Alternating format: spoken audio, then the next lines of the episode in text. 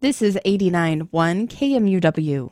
Up next, K M U W arts commentator Lindsay Herkimer-DeVries has a review of the Fish House's latest Final Friday show. With April's Final Friday came the opening of Fish House's Women's Invitational Double X seven. This original show began with a selection of five female artists, all Wichita-based. From there, each artist selected the next, and then that artist selected the next, creating a curatorial structure of chance encounters.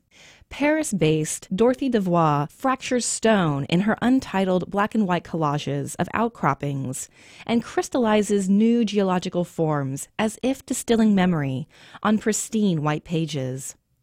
From Canada, Claire Greenshaw's works on paper are ghostly transfer drawings, giving us a fleeting impression of fragmented bodies and commodities. Seoul-born K U professor Unmi Nam has three perfectly replicated styrofoam to-go containers in plastic bags seated on heavy concrete pedestals.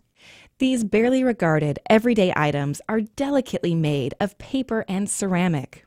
Israeli artist Merav Sur's interactive installation, S G R I Wichita Field Research Station, had an assortment of items in petri dishes to be inspected with a handheld microscope and a notebook for scientific observations.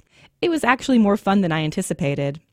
Based in Florida, Julianne Ward presented a video and stills from The Last Independent Trucker.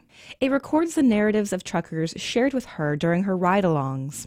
Finally, I have to take a moment to express my concern about the name of the biennial, Double X, referring to the female chromosomes.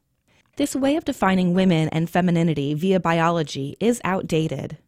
Perhaps it was more in line with feminist thinking at the conception of the biennial fourteen years ago, but contemporary feminist thought moves quickly, and such a biologically rooted name now feels like unfortunate packaging for a show that presents such a beautiful constellation of contemporary thought and making. For K M U W, I'm Lindsay Herkimer-DeVries.